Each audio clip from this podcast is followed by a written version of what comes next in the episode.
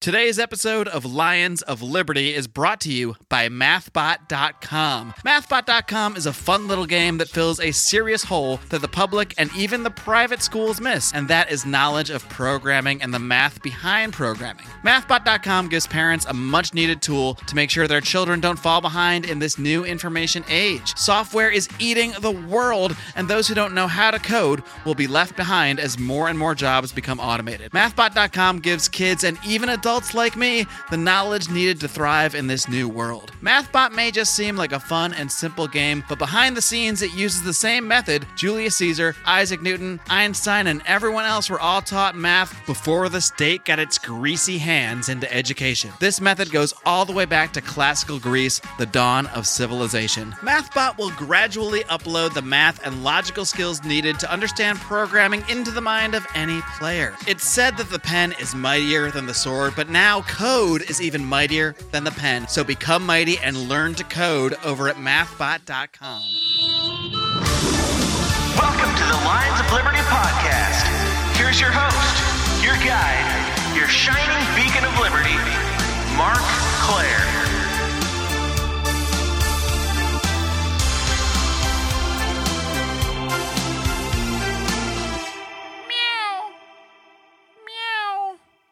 Meow. Sorry, guys. All I have are are meows today. I don't really have a roar in me because as I record this voiceover, this introduction to today's program, I am a little bit hungover, and the reason I'm hungover is because of our Patreon only two hour long Libertarians in Living Rooms Drinking Liquor that we just did the other night. That is available to all patrons of this show who pledge at $5 or higher. You can find out more about that over at patreon.com slash Lions of Liberty. Really helps us to grow and fund the show. We do not take a dime of that money. It all goes back into bringing you great conversations about the ideas of liberty like I've been bringing you here on the flagship Lions of Liberty podcast each and every Monday for over five years now. And I'm going to keep on doing that as long as you guys keep showing up to listen. I've got a great guest today, but before I get to him, I want to remind you guys that it's not just me here. I have other lions who bring you their own style of roaring for liberty. Brian McWilliams hits you smack in the face every single Wednesday with his rant filled outlook on comedy, culture, and liberty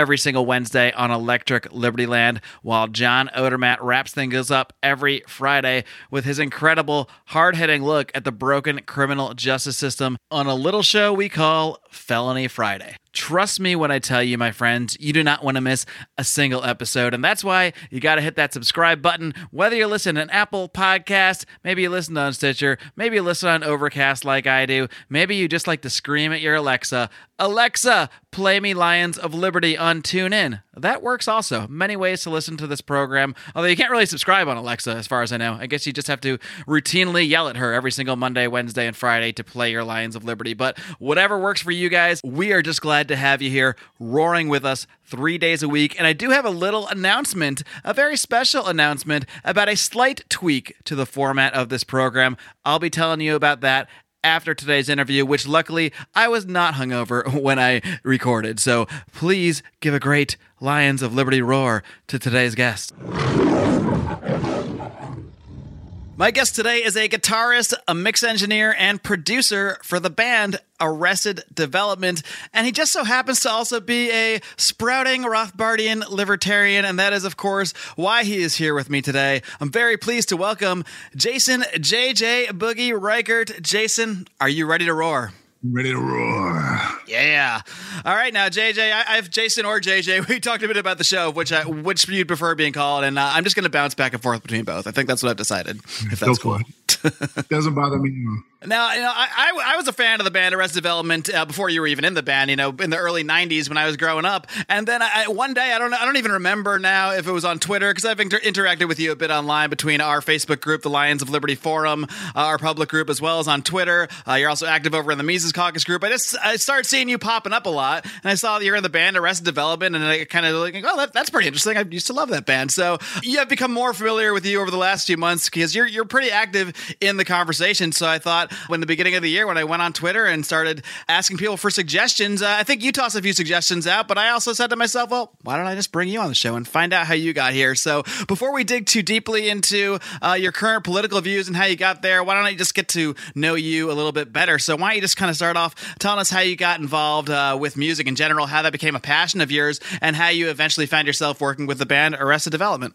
Cool. Yeah. Well, I think you know, like a lot of people, they well, not a lot. I don't know how many people, but my my father was a saxophone player back in the you know 50s and 60s. He played in soul bands and stuff up in New York, and so that was you know his passion. I so I grew up with I had this amazing record collection, you know, growing up. So I was always you know we had you know anything from Tony Bennett, Sinatra to Fleetwood Mac and Tower of Power, any, anything with horns, anything with funky Motown, Stevie Wonder, Steely Dan, Chicago, you know.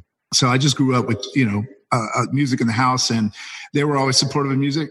Boom, got me a drum set, started playing. Next thing you know, some guys, including my uncle, who my parents work with, asked me to to be in a they're like, man, we need a drummer for this band doing, you know, classic rock and blues and stuff like that. So I started, I started gigging semi-pro at 15. I'm playing in nightclubs. You had to be 21, you know, to get in. And, you know, so I started doing that. My parents were super supportive and, you know, so that was just awesome. So I did that. You know, I were you allowed to play at the age of 15 or were you allowed to even be in the nightclub or was that, were they kind of sneaking you in there? They were sneaking me in. So I, you're, you're a, a rebel from the beginning, really. Yeah, totally so yeah so i was i was playing clubs and then you know my dad would drive me to the gigs you know before i got my own driver's license. And then you know they trusted me once i got you know they were worried obviously when i was coming home at four in the morning my dad he's up having coffee reading the paper and i'm just getting home from you know gigging all night you know. But uh, we had very different experiences in high school. Yeah so so i did that for many years.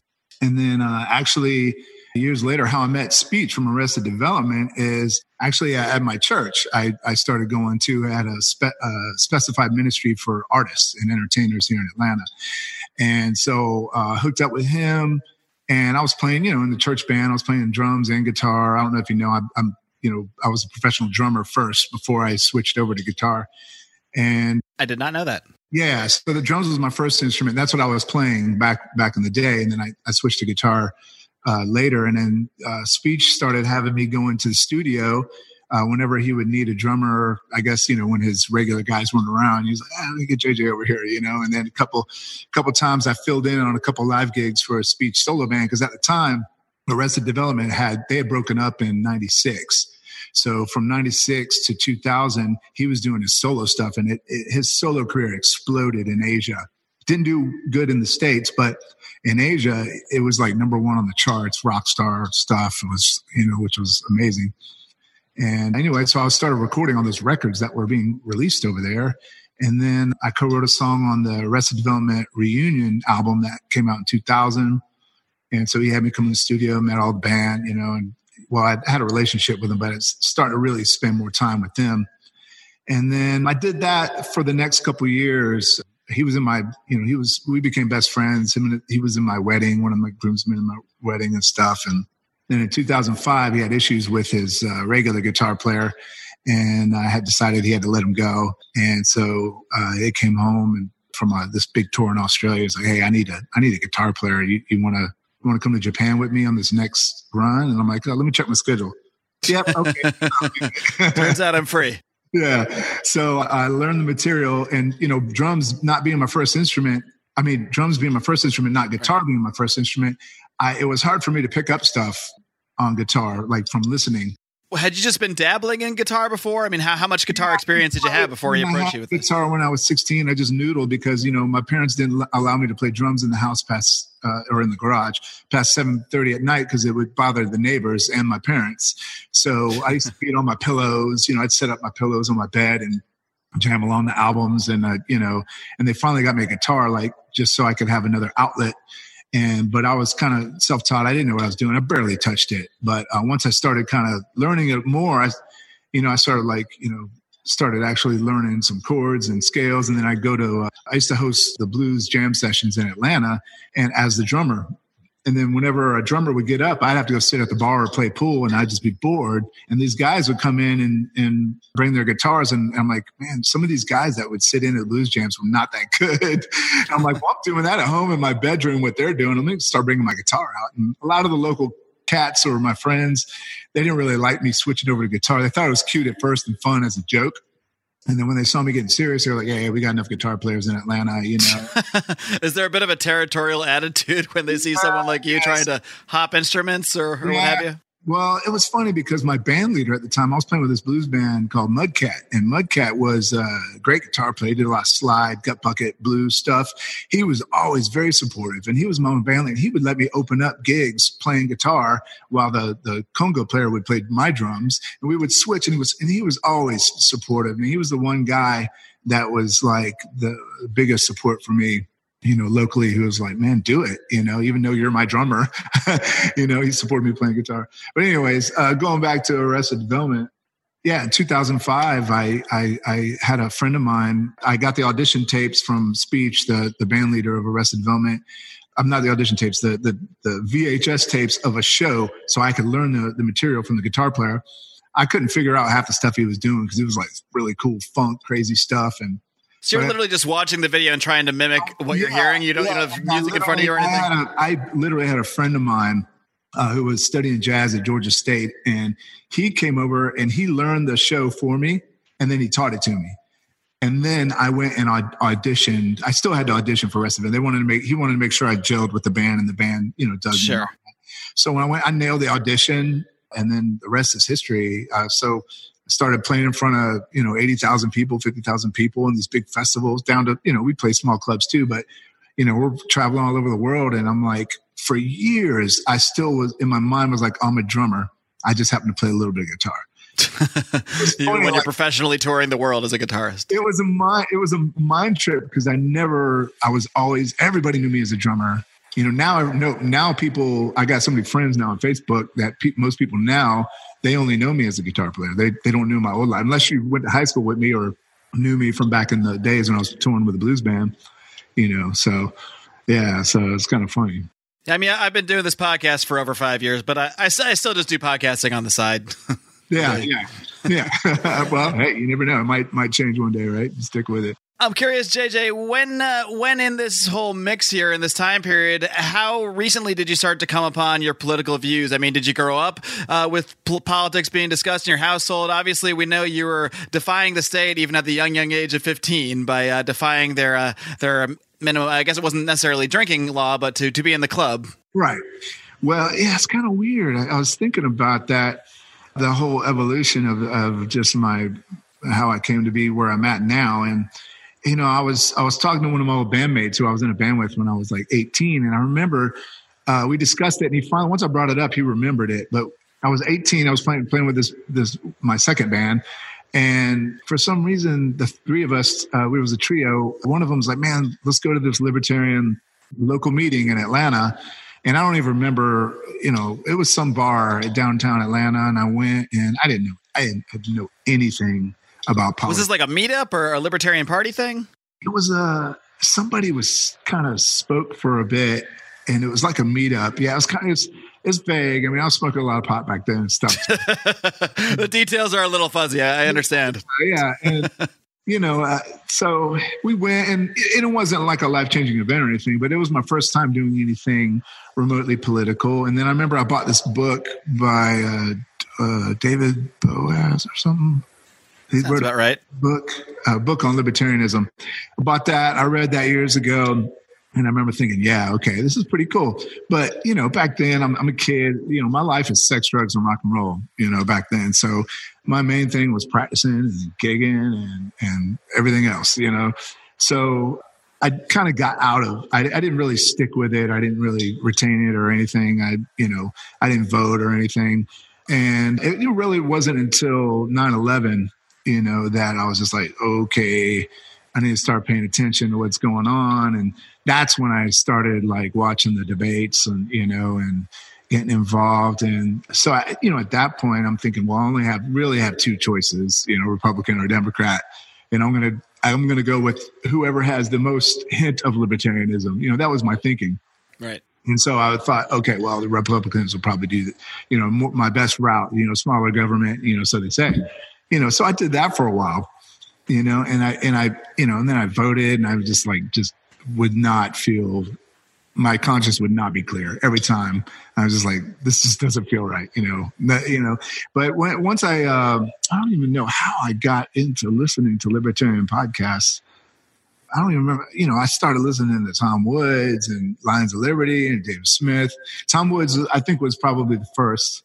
I don't know how I. Tom know. always seems to get him first somehow. Yeah, yeah. Well, you know, and I was I read uh Thomas Sowell's Basic Economics. I read a lot of Thomas Sowell's books. So, you know, that, and then I would listen to uh, conservative podcasts and I'd be like, some of the stuff I'm like, okay, that's good. And then I'd go back and look at what the Republicans were doing. And I'm like, that's not what they say. That's not what they claim. They're not practicing Right. what they preach. And then, you know, I just, after a long time, I just got tired of it. You know, Ron Paul came out and I was just like, yeah, like that's, you know, right there, you know. And I even had uh, my boss at one point who he's kind of an enigma. He's very left leaning in many areas, he's, but he's right leaning in certain areas. Are you referring to, to Speech here? yeah, yeah, yeah. So he pretty much votes Democrat, but not- even when he's not really likes the the candidate, but he just Uh-huh. like, you know, you know. So we don't have to dive deep into that, but uh, but at one point I remember him saying, "Man, you know, if if Ron Paul were the candidate, I'd vote for him." And I'm thinking that was kind Wow. of weird. I'm That's like, something. that's you know, I was like, he's, but he said, I know he's not going to be the candidate, so I'm just going to vote vote, you know, Democrat. And I'm I can't tell you how many times I heard similar statements to that. I actually uh, canvassed for Ron Paul out here in California, of all places, back when he was running in uh, 2008. And we found so many people who actually, when you get into the conversation about them, because obviously most people I'm talking to out here, especially in Los Angeles, are already of that sort of progressive band left leaning, but they were also very legitimately anti war in many ways. So they did have favorable things to say about Ron Paul, but then you always would hit this wall where they, they agree with this and that. Oh, they think he's great against the war and great against the war on drugs. But he's not going to win, so I'll just vote for the Democrats. Is what it was. How you know we'd have a twenty to thirty minute conversation. Sometimes you're really thinking you're getting somewhere, but then they always seem to default back to that left right paradigm. Uh, I got to go with whoever has that chance to win. It seems one of the most difficult things to overcome, at least in terms of speaking with people about practical politics. Yeah, yeah. I, I'm still trying to wrap my brain about why that is with certain people because I know, I know other people who lean libertarian or whatever, or even left libertarian. If, to me, that's an oxymoron, but they that's what they say. And then they were mad at at Ron Paul for uh, running as a Republican. Like they, you know, I'm like, you know, whatever. Yeah, I know why he did it. And his and it, his uh, libertarian philosophy was able to get out to a lot of people because he ran as a Republican. You know, but I think I think a lot of people are they liked a lot of Ron Paul's ideas, but I think they're afraid because they've been so ingrained and indoctrinated through like government schooling that you know that you have to have big government somewhere in there doing something. You know, otherwise, you know, there's going to be big government monopolies, and you know, the way that they uh, oftentimes to me criticize capitalism they're not really criticizing free market capitalism. They're criticizing cronyism. They see Right. cronyism and they think it's capitalism. So capitalism's bad, you know? So whenever there's getting these discussions, it's always like, I'm always trying to like clarify your terms. So we, you know, so we can come to an agreement or a disagreement. Like there's, there's no clear terms anymore, you know, when it comes to words, you know, capitalism, racism, this and that. It's like, you know, it's a big mesh and it makes it where everybody ends up talking past each other and you can't really agree on anything. I think that's the big problem that I've had with the Republican slash conservative point of view. I grew up in sort of a Republican household, and I liked a lot of the the ways things sound, like personal responsibility and you know not relying on the government for everything, helping each other, helping your communities. That all made sense to me. But as I became more and more in tune and aware of politics, I realized that so often many Republicans and conservatives weren't really arguing for free markets. They were arguing to, I guess, sort of conserve the present system.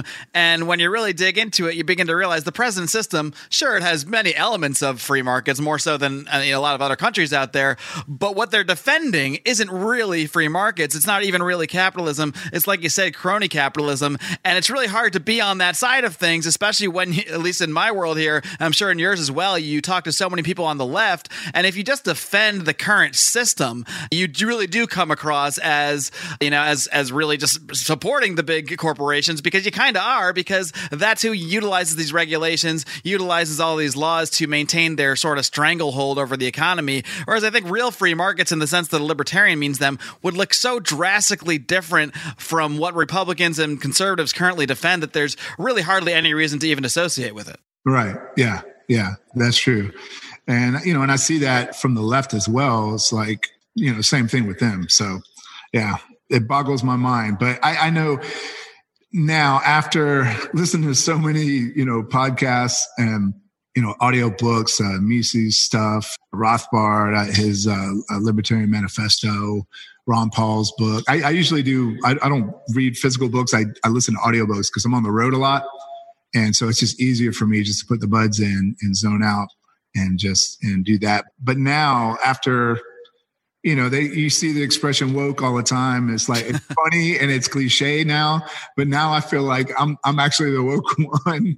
I can't. I, there's no way I could go back to you know to where I, where I was before. Like you know, knowing what I know now. Yeah. Is there any moment to you? I mean, for me, I was getting into libertarian ideas and uh, started to take interest in Ron Paul and a lot of things he was saying even before the debates. But to me, there was like a woke moment I have, and and for me, I think, and for a lot of people, it was the moment where he stood up to Rudy Giuliani and uh, insisted that yes, in fact, uh, even the CIA agrees that our actions overseas, our military occupations, do create terrorists and do cause terrorism, and and are one of the primary motivations. Giuliani demanded an apology, and instead Ron Paul just doubled down, and and that to me woke me up, not necessarily to just what he was saying because it was already very logical in my mind. It made perfect sense. It was more the way he said it and the fact that he was being laughed at literally by the audience and everyone else on stage. But even under the face of that, what many other people would find humiliating, he doubled down on his stance and he stood firm and said, no, you are all wrong. No matter whether you laugh at me or not, this is the correct stance. Uh, do you have any moments in mind that sort of were, I guess, what, like you said, woke moments to you, moments that stood out as you just saying, not only is this necessarily something I believe, but it's something I have to actually stand up for and, and be out there talking about? Yeah, I think probably the initial it wasn't back when I went to that, you know, that meeting back in 91 or 92 or whatever it was, you know, that it was, it was definitely years later right after 9-11 i probably and then reading i think it was probably it was a thomas sowell stuff. It wasn't a tv moment. I think it was just you know started reading his articles and then just reading economics and, and seeing how policies affect people's lives and seeing how specific policies were like even in south africa how they used uh, the minimum wage to drive blacks out of the market you know during apartheid. I mean it was used minimum wage was used as a weapon against blacks. And then here, people screaming and cry for, you know, minimum wage and they have no idea what it does to minorities, you know, uh, economically. So to me, I think the big woke moment was, was reading Thomas Sowell's economic books, you know, that, that really was just like, wow, that sort of made you realize that a lot of the feel good policies out there actually do the opposite of what people advocating for them would like to, them to do. You know, the, the classes of people that they are trying to defend, and I think many people are are well intentioned when they advocate a minimum wage, but what they don't realize is that there actually is a complete opposite effect to the one that they actually want to see. Yeah, yeah and that and that's it you know and then you know how it is when politicians there they introduce a new bill it has some you know some fluffy name and it's you know the patriot act or whatever. And it's it's always like the opposite of what the you know what it's entitled you know? So yeah. But now i feel like when i i, I don't watch news anymore but when i did used to watch cnn and fox and stuff uh, a lot more I would just be like, oh my God, do they, oh God, what is this garbage spewing out of their mouth? You know, whether it be a Democrat or Republican, you know, I was like, once you become a libertarian woke, as you might say, it's really, really difficult to watch uh, hardly any not not just cable news, even like mainstream TV shows, because so much politics and assumptions about government are are really milk baked into those shows that you don't even think about until you until you sit down and watch some of this stuff, and it's just it's almost unbearable. That's why I spend so much time listening to podcasts now. exactly. No, I yeah, my my phone is just. I mean, I got so many now that you know I don't I don't even touch the TV. You know, the only time I watch you know cable news is if I'm in the airport or if I'm in in a hotel. You know, for a minute. Even now, it's like I'll turn the TV off and just throw on my iPhone and open up a podcast. You know, but I'm it, it's now podcasts. You know, and and you know, Twitter is a great source of news as well. oh, yeah, you're pretty active on Twitter. Yeah, yeah, yeah. You know, stuff pops up. It's funny though, just to see like breaking stories come out on Twitter before it hits TV. Always, yeah, yeah, yeah. So Hey, friends, I got to take a quick pause here to tell you about another great libertarian podcast out there. It's called Free Man Beyond the Wall, hosted by the artist formerly known as Mance Rayder, now known simply by his real name of Pete Raymond. And I got to tell you, Pete is a machine. This guy brings you a new episode of his own every single Monday, Wednesday, and Friday, and he has done some absolutely fantastic in depth interviews. He's had on everybody from Ron Paul to Thaddeus Russell to Phil Labonte, the lead singer of All That Remains. A very diverse group of guests, not always libertarians. He also did a great show with a Washington, D.C insider lobbyist revealing a lot of the dirt that goes on behind the scenes in DC. He has done so many interviews that I have just said, darn, I wish I did this one myself. So I really do want to highly recommend checking out Free Man Beyond the Wall. You can find it over at freemanbeyondthewall.com as well as iTunes, Stitcher, and all those fancy podcatchers out there. What's great about Twitter too is if you follow people you trust, they're going to be telling you about the news that you need to hear about. You know, so I, that's that's pretty much where I get all my news are by following sources that I trust, not just even libertarian sources. I follow you know progressives like Glenn Greenwald, just people that I know are going to be talking about things in a in a legitimate way, from a truthful point of view, an honest point of view, as opposed to just spewing the propaganda, which is just all you're going to get on cable news, unless you know unless you happen to tune in to Dave Smith, uh, you know, on, on Kennedy or something. Right. Yeah. Yeah. And you know, it's it's funny because then you know when I'm out on the road and the band starts talking about it, you know, current events and stuff, and you know, we've there have been many long hours of debates and arguments on gun control and you know Trump and you know Hillary or Obama, you know, and you know I used to engage, and, and I got to a point where I just I had to just put in my earbuds and, and check out and just let them let them go. Because I know there's only so far I could go with free market capitalism or you know just right. in general you know? So that's a lot of times that could be code words to people but it's tough being a, a musician and you know where 99% of the my peers and friends are you know very far left leaning you know? When it comes to that i get a few messages on facebook that are people like hey man keep doing what you're doing. I, like they won't say it from people in your industry or yeah yeah yeah i've had a couple like really like cool people that i admire like on a huge level musicianship wise who are you know uh, big in their their field that you know hit me a message and be like really? hey, doing what you're doing but so, they got to do it in the DMs. They're not tweeting back to you publicly. And, and, and I don't, I don't, I stopped posting like on my personal timeline. I, you know, I I now most of my conversations are in private groups right. because I don't want to lose work. You know, I'm a mix engineer. I do pro studio stuff, and I've you know, and I want to lose gigs. You know, any future possible gigs, endorsements, you know, stuff like that. Not to say that I, you know I don't get paid for those, but you know, there are companies where I get discounts on gear. You know, and I need that. You know, I'm a I'm a professional musician. You know, and sometimes I'll make great money for a tour, and then sometimes I'm off for two months and all of a sudden that big paycheck's like, and I'm like, okay, you know, I got to hustle. Hopefully they don't come across this Lions of Liberty podcast here. yeah, yeah, yeah. So, anyway.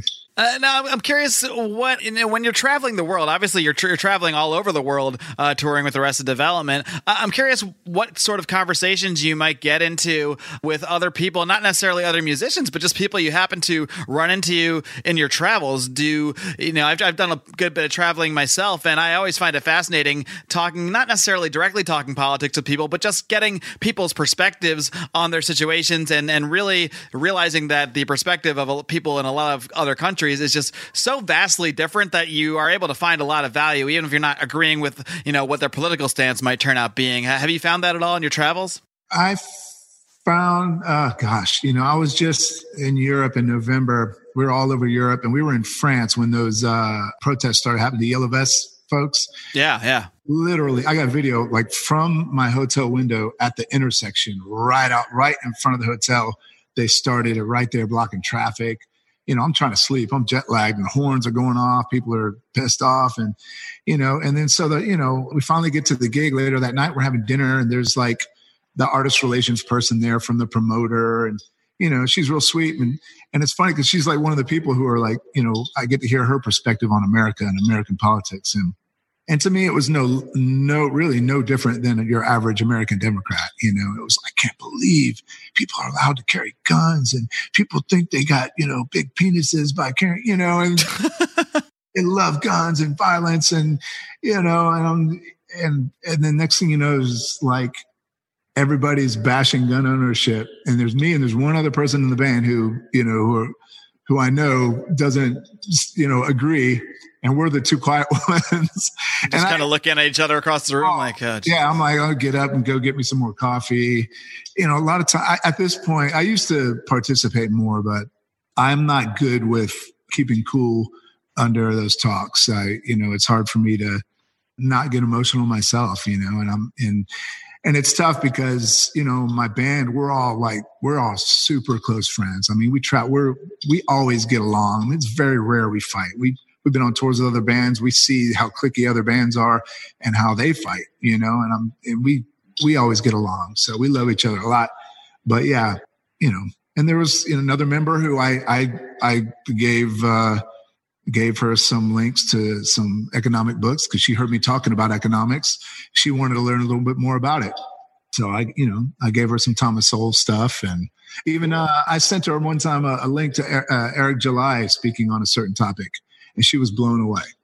You know, so I'm I'm grateful for him being out there talking about it, just like he was grateful for Walter Williams and you know Thomas Sowell, you know, talking. He was able to look to somebody, you know, like him and be like, oh, here's something radically different than everybody else, you know. So, but yeah, so that that's one example. But yeah, the typical, you know, most people's views that I find overseas are, are pretty much like your average, you know, Democrat over here you know, on Facebook, you know, railing, you know, it's very rare you see somebody over there is like advocating for free markets and small government. Like, yeah, at least here it is in some ways ingrained in the culture that even people that don't agree with those concepts that, that's a part of the dialogue but really free markets and individual rights when you're speaking to europeans that isn't even really on the table. I mean we're, we're basically starting at you know their starting point uh, you know what, what might be called a conservative in many countries is what might be called you know far left progressive here. So the, the bar is is kind of slid over in a very uh, much further to the left. Yeah it's hard to keep up. It's hard to keep up with that with you know, a, a, liberal, what liberal means here or there. And then even here, you know, I know a lot of a lot of conservatives who don't want to be called a conservative anymore. They want to be called a liberal again, like because it because of what the word actually means. You know, they're they're they're mad that it's been hijacked. You know, the words. I'm mad it's been hijacked too. I, whenever I hear the word word liberal in in reference to progressives or Democrats, I just kind of cringe because I, I think to myself like that should be our word. It's literally the beginning of what we're called now. It's you know it, it's the word means free, and it's it's basically the the basis of our entire philosophy. We're the real liberals out there, and yet somehow it's become so associated with policies and philosophies that are just vastly vastly different.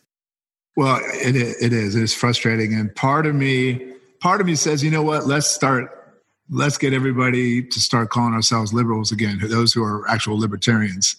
And then when you're talking with someone, and then you, and then you like maybe you in a discussion or a conversation, you you advocate for something that's not you know, left leaning, they're like, wait, I thought you said you're liberal. I am. It's, it's doctrine to free men. You know, it's, you know, then they were like, I am. What are you? Yeah. yeah. So part of me thinks we should just go ahead and just start doing it.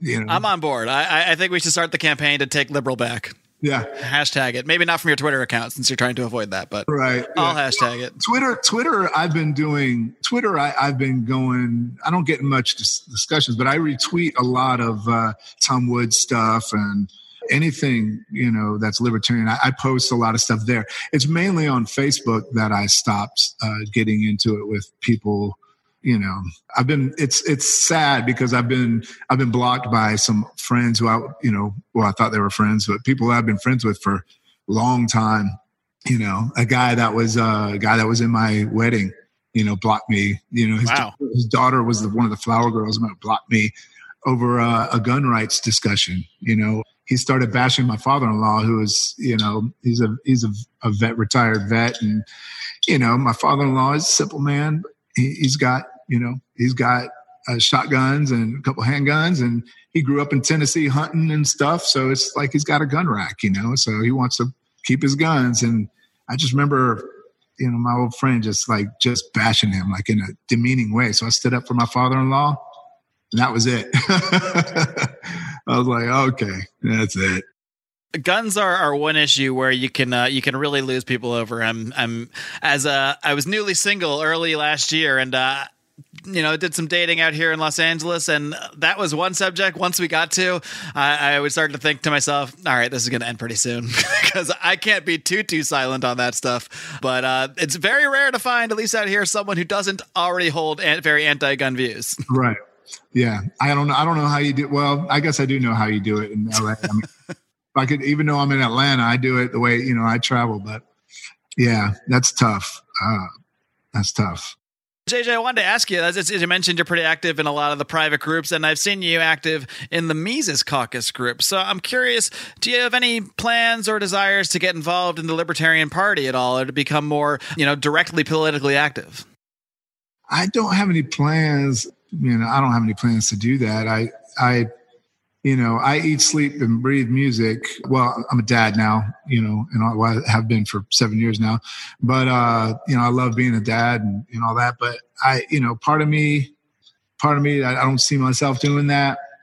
Who knows? I mean, I can't, I can't say no, but uh, I don't have any plans to do that. I just, I have barely have enough time in a day to to finish making my album, you know, that I'm recording now. But in fairness, you never had plans to be a guitarist and here you are. That's true. I always just wanted to be. I wanted to be John Bonham. You know. so you never know. Uh, now you mentioned your album. Is that uh, your own album that you're working on? Yeah, my wife. My wife's a uh, musician as well. So we have a band called Fire and the Knife, and um, it's uh, it's like roots rock, southern like rock and stuff. And she sings and writes, and we're recording a new album. So when I'm when I'm not on the road with Arrested Development, I'm doing a lot of local gigs and southeast stuff uh, with our duo sometimes like once a month we'll have a full band show but a lot of times we're doing just duo stuff. But yeah we're in the middle of uh, writing and recording a record right now. We're doing it in our home. This is uh, you can probably see the drums. This is my living room literally. I got all this studio gear. You can't see it behind my computer but i got all this speakers and studio gear like in the living room you know because this because acoustically this is the best sounding room for for the drums and stuff. So my wife was awesome enough to let us uproot the entire house. So yeah. Cool Great. We'll have to we'll have to link to that, link to any of your work doing, and you know keep our listeners up to date on on all your projects. So, uh, JJ, I really do appreciate you coming on, sharing your story a little bit. I always love to hear how people became libertarians. That's the reason I started the show is to dig into that. So, I was pleased to have you on. Uh, before I let you go, one more time, why don't you let everybody out there know um, how they can find you if they do want to follow you on Twitter, or how they can find all of your other work. Yeah, on uh, like on Instagram, you can follow me there too. JJ Boogie, just the letters J J B O O G I E. You could uh, follow arresteddevelopmentmusic.com, find out when we're coming to your town. You could come heckle me if you want, uh, you know, from the audience. And then uh, Fire and the Knife Music on uh, Twitter, Facebook, and Instagram as well. We, we appreciate Very it. Very cool. Well, Jason, JJ Boogie Reichert, I really do appreciate you coming on, and uh, I'll see you around. I'll see you around the Lions Liberty Forum. I'll see you on Twitter. I'll see you all over the place because you're you're out there and part of the conversation. Thank you, brother. All right, kiddos, I hope you enjoyed my conversation with Jason JJ Boogie Reichert. It's always great to find new libertarians in places you don't necessarily expect them. So once I saw this character, JJ Boogie, commenting all over the place, commenting in our forum, and I realized he was a member of a quite well known band, I figured, hey, why not hear from him? Maybe he can help cross people over who are sort of in those other areas, you know, who are in the hip hop realm, who might be attracted to his interview just simply because of who he is, simply because he's in the band, simply because maybe they are a friend of his and they see this interview posted. And that's the kind of thing that I think can really get people's minds churning. And that's the goal here. That's why we do these shows, not necessarily to create new libertarians overnight, but to at least interest people in the ideas, find out how other people came down this journey, and that can help you perhaps guide others down the same journey to the ideas of liberty as well. Now, as I mentioned at the top of the show, I do have a special announcement regarding the format of this program.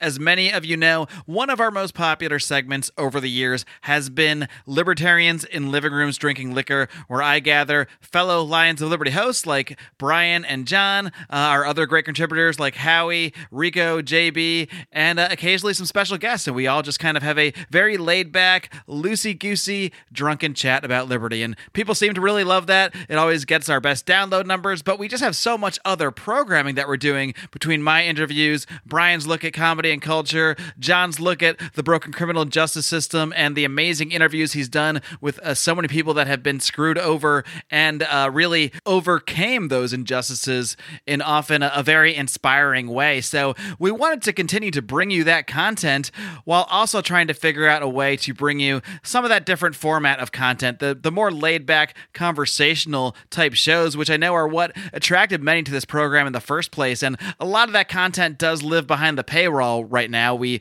uh, on our Patreon we do Conspiracy Corner, which is a roundtable format. Uh, Degenerate Gamblers is a weekly program in a very similar format, which really often turns into old stories from our college days. And I really feel that a lot of that stuff is some of our best content. So we wanted to find a way to bring some of our better content forward to you guys. The stuff that really got so many people interested in this program in the first place without really sacrificing the current variety show format. So, what we've decided to do, instead of me just trying to cram it in wherever I can once a month or so, uh, we've decided that every single month, each of our programs is going to host a Libertarians in Living Rooms drinking liquor style show. So I will do one on one Monday a month. On a different Wednesday, Brian is going to host a Libertarians in Living Rooms drinking liquor uh, episode of Electric Liberty Land. And then John will also do a more criminal justice centered roundtable type format show uh, on Felony Friday. So we're going to bring you a lot more of this conversational format that has proven so successful both on the main show as well as uh, from our Patreon. Always our most popular stuff on there as well.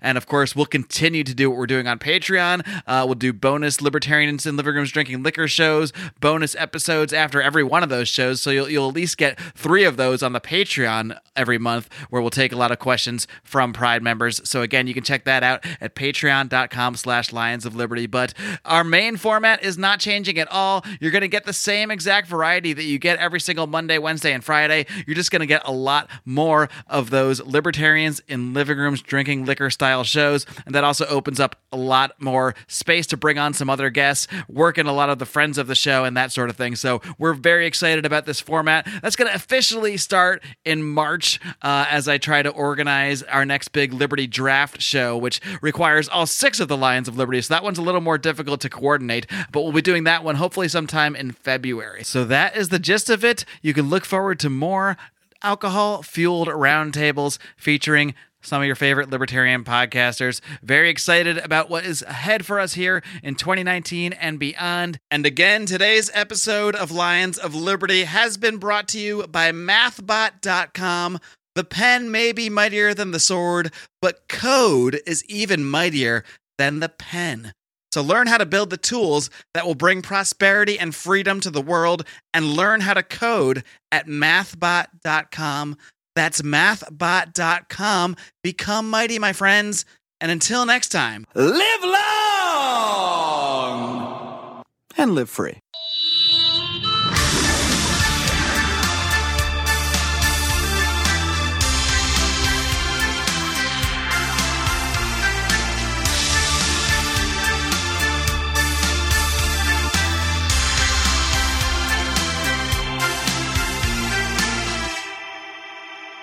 Tired of banging your head against the proverbial wall of politics and getting nowhere toward actually making your life more free? Are you tired of interview podcasts that have the same guests as every other libertarian interview podcast out there? Are you tired of hearing the same news stories that you can hear on the mainstream media?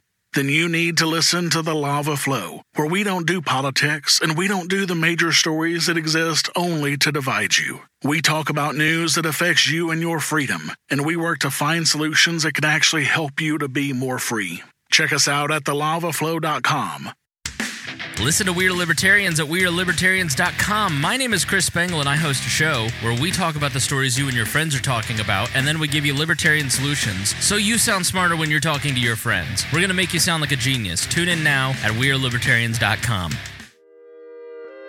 Are those dry, boring, run of the mill political talk shows putting you to sleep on your commute or at work?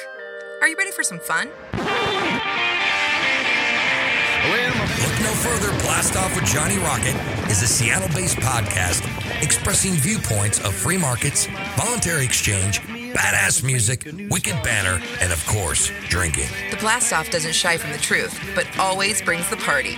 Let's rock and roll, Raylene. Bring it on, Johnny. You can check us out at thelaunchpadmedia.com forward slash blast off. Again, that's thelaunchpadmedia.com forward slash blast off. Launchpad Media. Always launching ideas in your direction.